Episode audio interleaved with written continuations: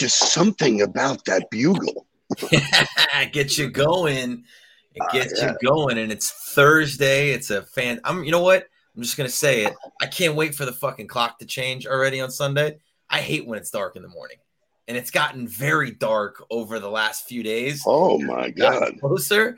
So like, I'm ready. I'm ready for like the sun to be up a little bit earlier and to get this thing rolling. I am speaking this morning uh, to this the sales group, which I do every quarter for Closet Factory, and driving here was pitch black, man. I, you know, I got I got here at seven fifteen. It was still dark, man. Right. Like, you know, exactly. So, you know, so I- and I work out. My trainer's great. My new trainer is all about early. So he he texts me. He goes, "It's four forty five. I'm here." I'm going. Let's go, baby. So spent spent one hour boxing. I'm up. I'm alive. I'm feeling great. Crazy, crazy stuff. Good morning, Devin. Devin's excited about the time change. Um, come next year, we won't have one. I know it's mind blowing that this is going to be the last time that we're doing this. But good morning, Jonathan Aaron's. Good morning, Howie Craw. Good morning, Devin. Good to see you guys in here. Make sure when you get into the Noodleberg Daily Huddle page, whether you're coming through LinkedIn, I don't care where you are, right? Let's get a like, let's get a comment, let's say good morning, let's push the engagement and make yourself visible. We don't know you're here. We can't interact with you if you're not saying good morning to us. So would Crazy. absolutely love to see your name pop up so that we can say good morning. Melissa, good morning. Xenia, good morning. Paula, good to see the regular crowd shuffling in. So what's cool is that some of the work I'm doing with people, I'm starting to see huddlers show up in their stuff. So Matt DiGregorio, who we worked with yesterday, uh, Josh Vandergriff was in his feed, man. It was Yeah. in his, in his world, man. We connected the dots. So um, could not talk anything further than there was a perfect, um, I mean, a no hitter last night. So this is I was hoping you were going to bring this up. 'Cause no-hitter. like, first of all, good morning, Jim Walker. Looking forward to talking to you this afternoon. Excited about that. But this is the pinnacle of the sport, right? Like, this is the World Series, and the people are excited about no hitting happening for the entire game. No, thank you. Absolutely not. I'm not interested in watching that. So here's what's cool though: is the night before they were on fire. Everything, that- you know, five home On runs, On fire. There was three home runs. five, five, three, five, whatever, you know, five. So it's uh, you just never, you never know what you're going to get with, with, uh, you know, with baseball. It's a crazy, crazy kind of, uh, crazy kind of thing. Why don't we get this thing rolling? It's your show, so Let's Rock. wake up, and then we've got some great pieces of content for conversation today. It's National Cliche Day, so we're going to grade and talk about some of the best and worst cliches, and then we're going to talk about the hundred to zero rule, which I love this one because this is going to talk about people's feelings. But before we do any of that, let's wake up. Let's go. feelings.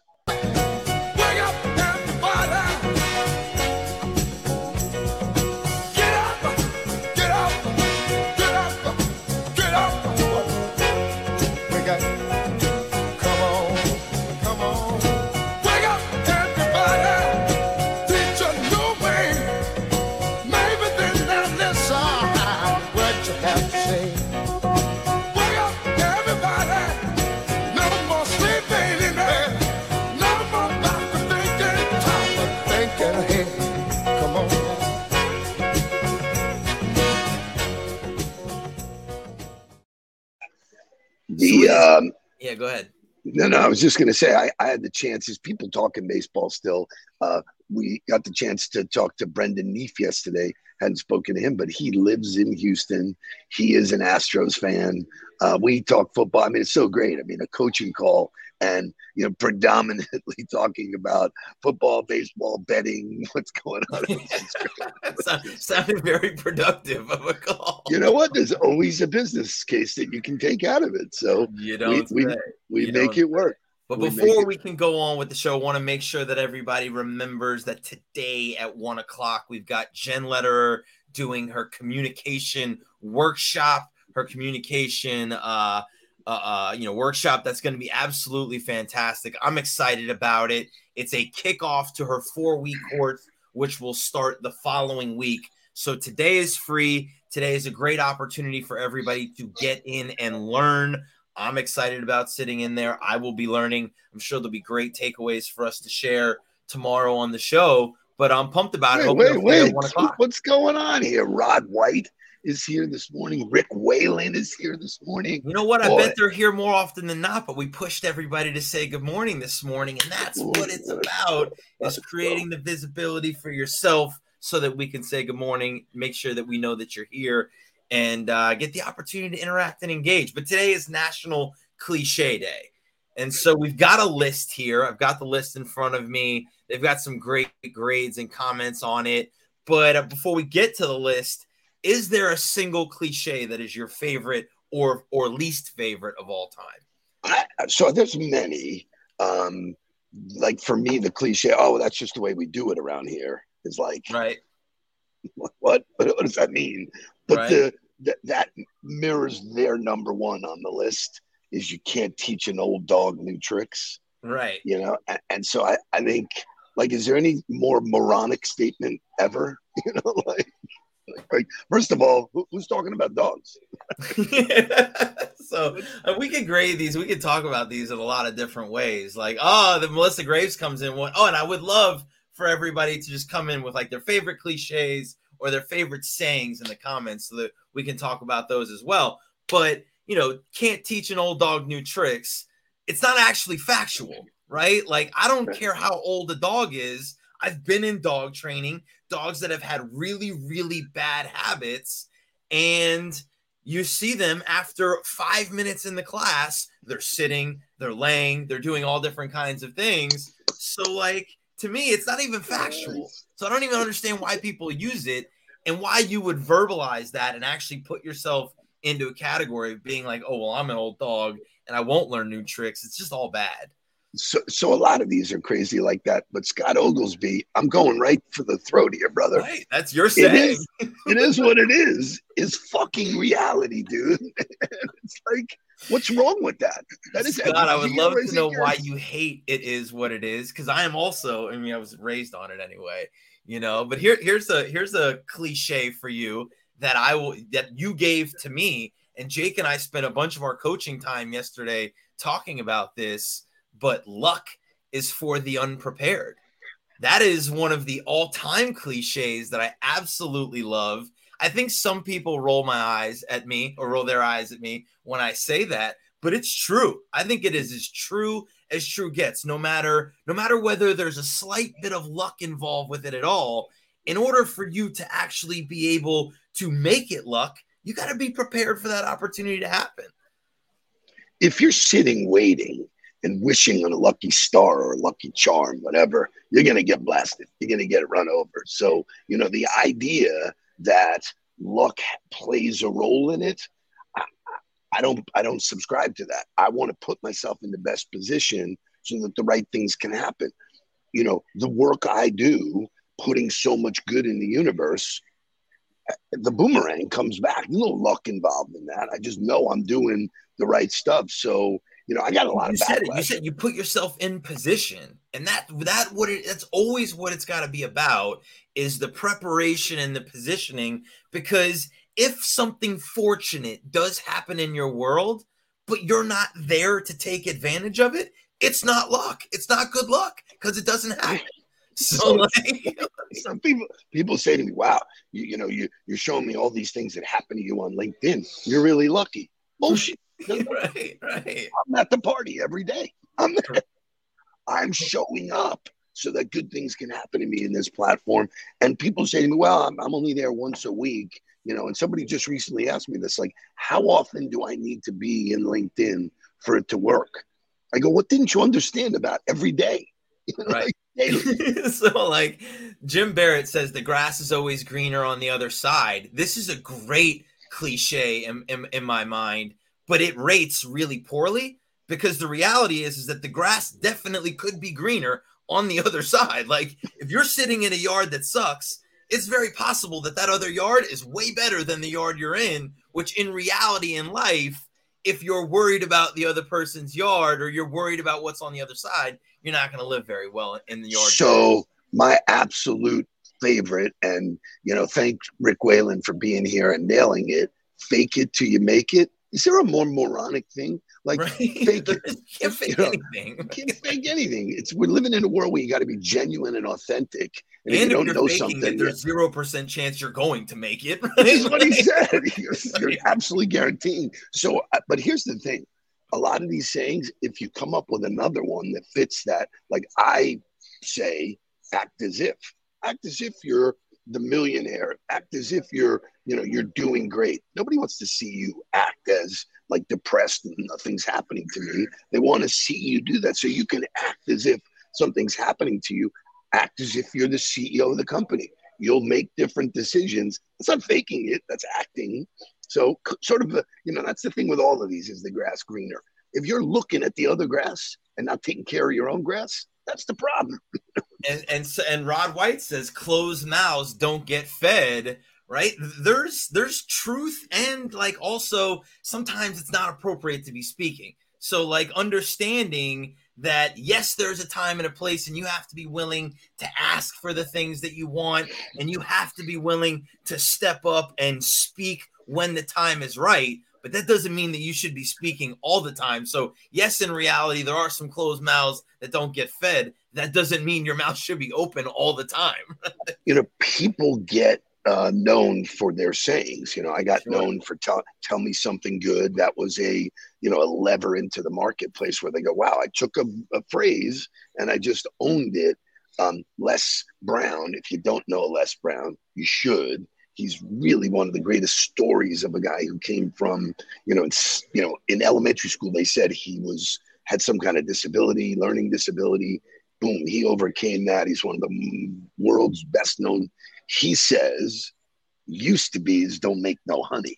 because people ah used to be and you know what if you remember the story when when i exited um you know the phone business and i took all that time off i thought the phone would be lit up with people saying hey let's do something together and you know what all of a sudden i couldn't give them free phones and free airtime I was done, right? So Yeah. I was walking around saying, "Oh, I used to be involved in this, and I used to be that." My dad pulled me aside. He goes, "No one gives a shit what you used to do. What are you gonna do?" You Right. know. So I mean, really, that so meaningful.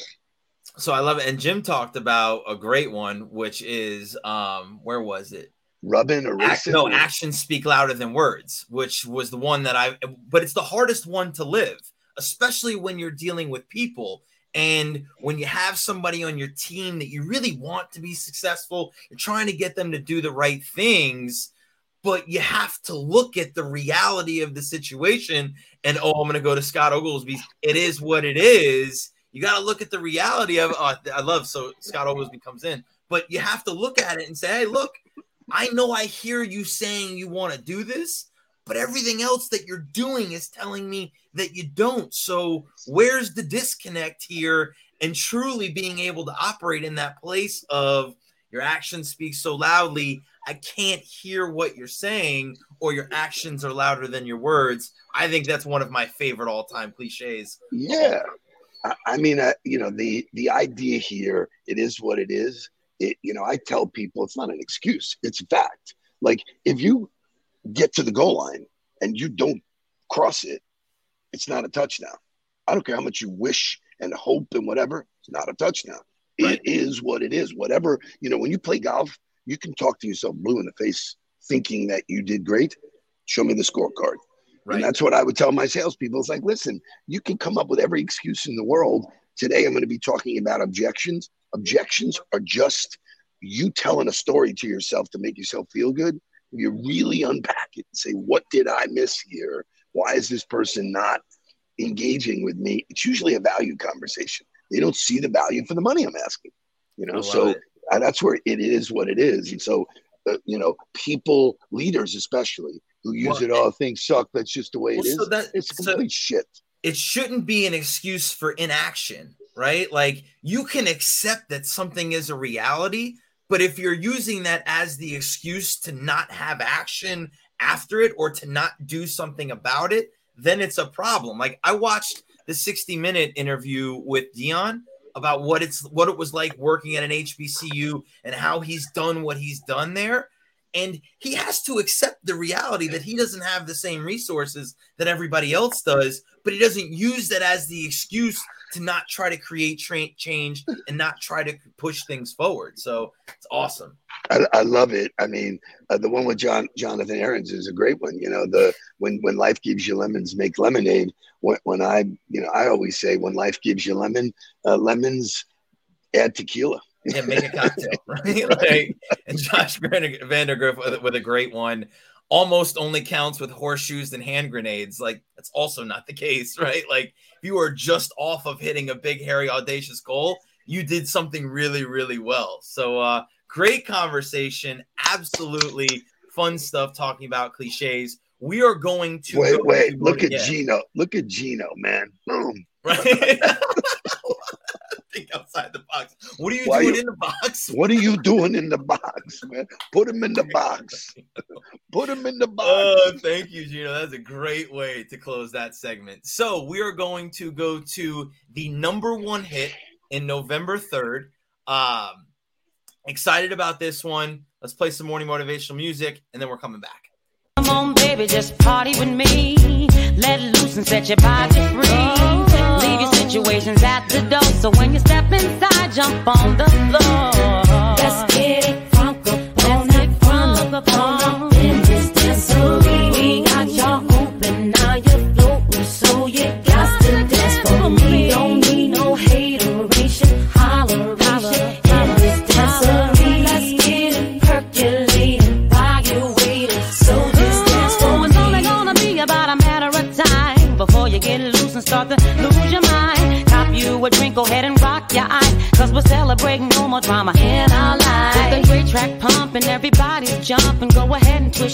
Get your body bumping. I told you leave your situations at the door. So grab somebody and get your ass on the dance floor.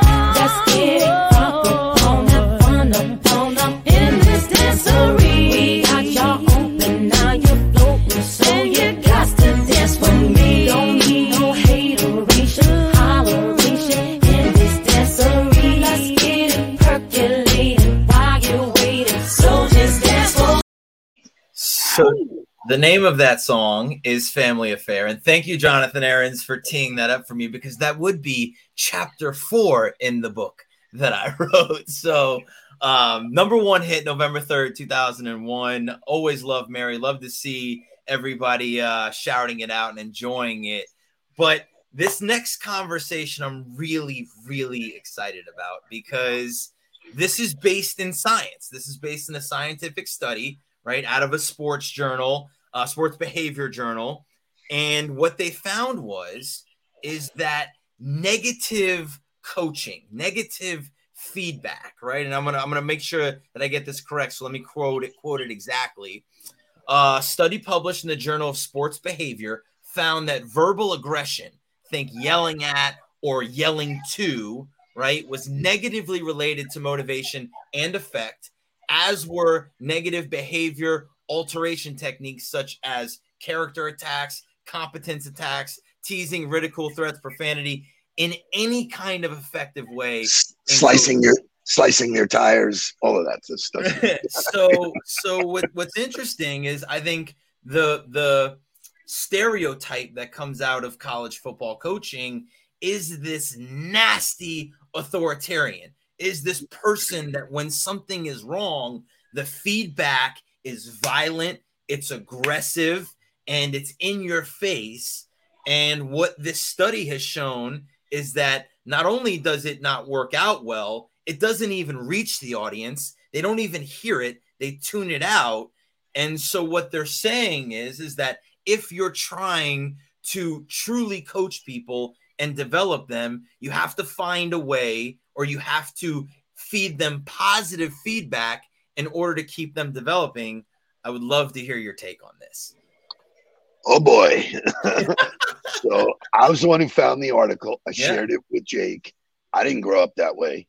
I grew up tough love, man. You know, like that motivated me because I think we all want to please the person we're working with or for, or you want to kind of pull your own weight. So when I got yelled at, it was disappointing, but you know, it motivated me because I was taught that it motivated me. So I lived in that world.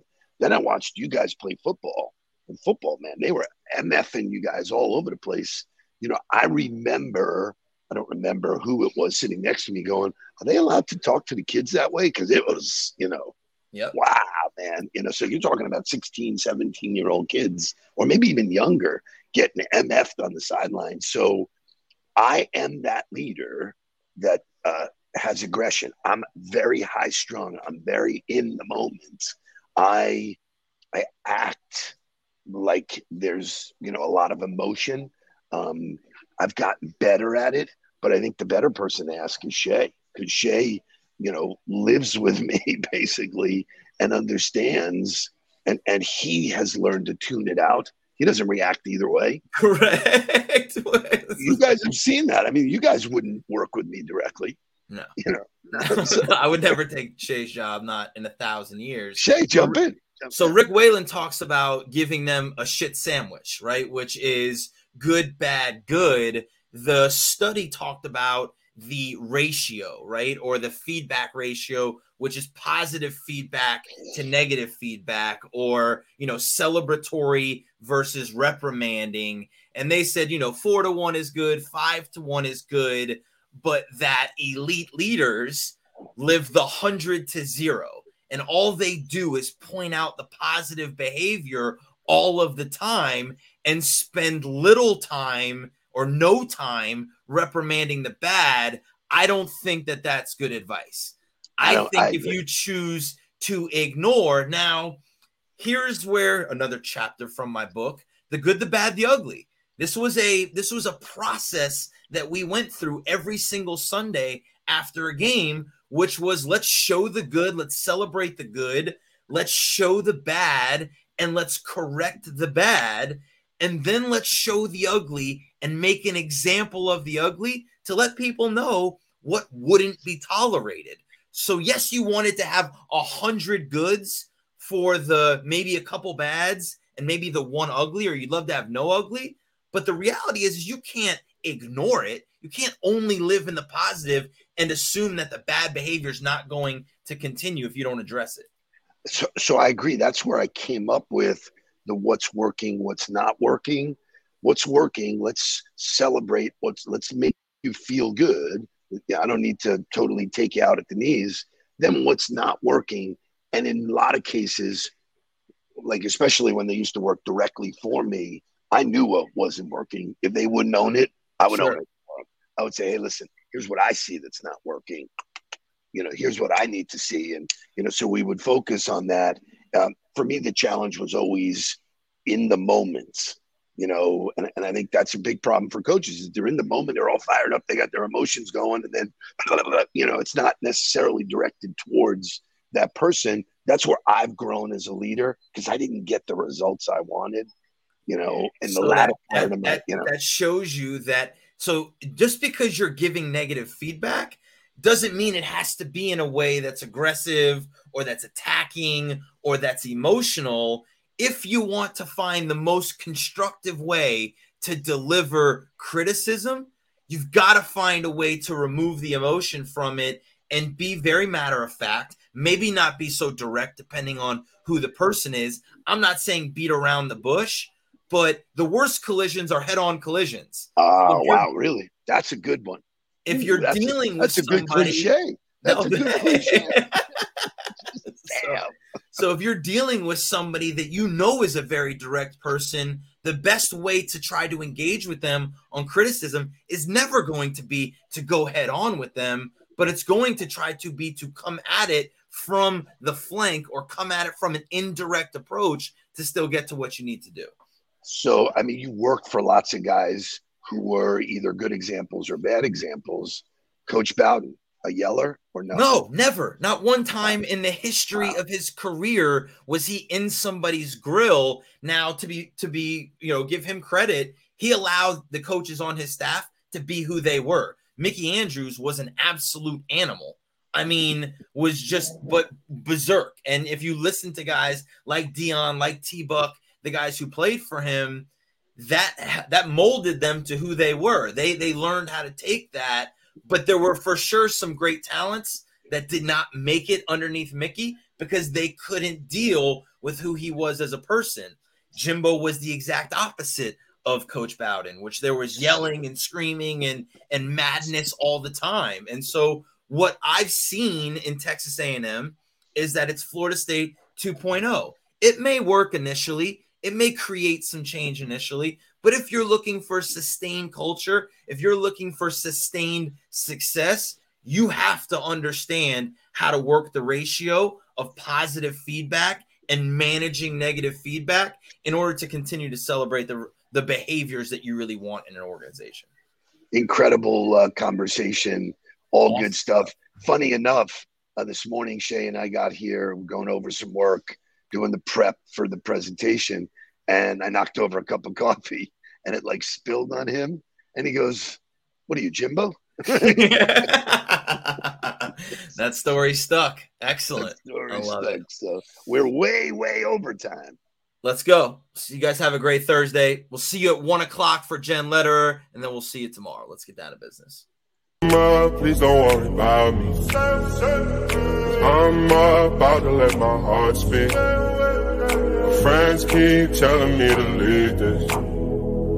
So let's get down, let's get down to business. Let's get down, let's get down to business.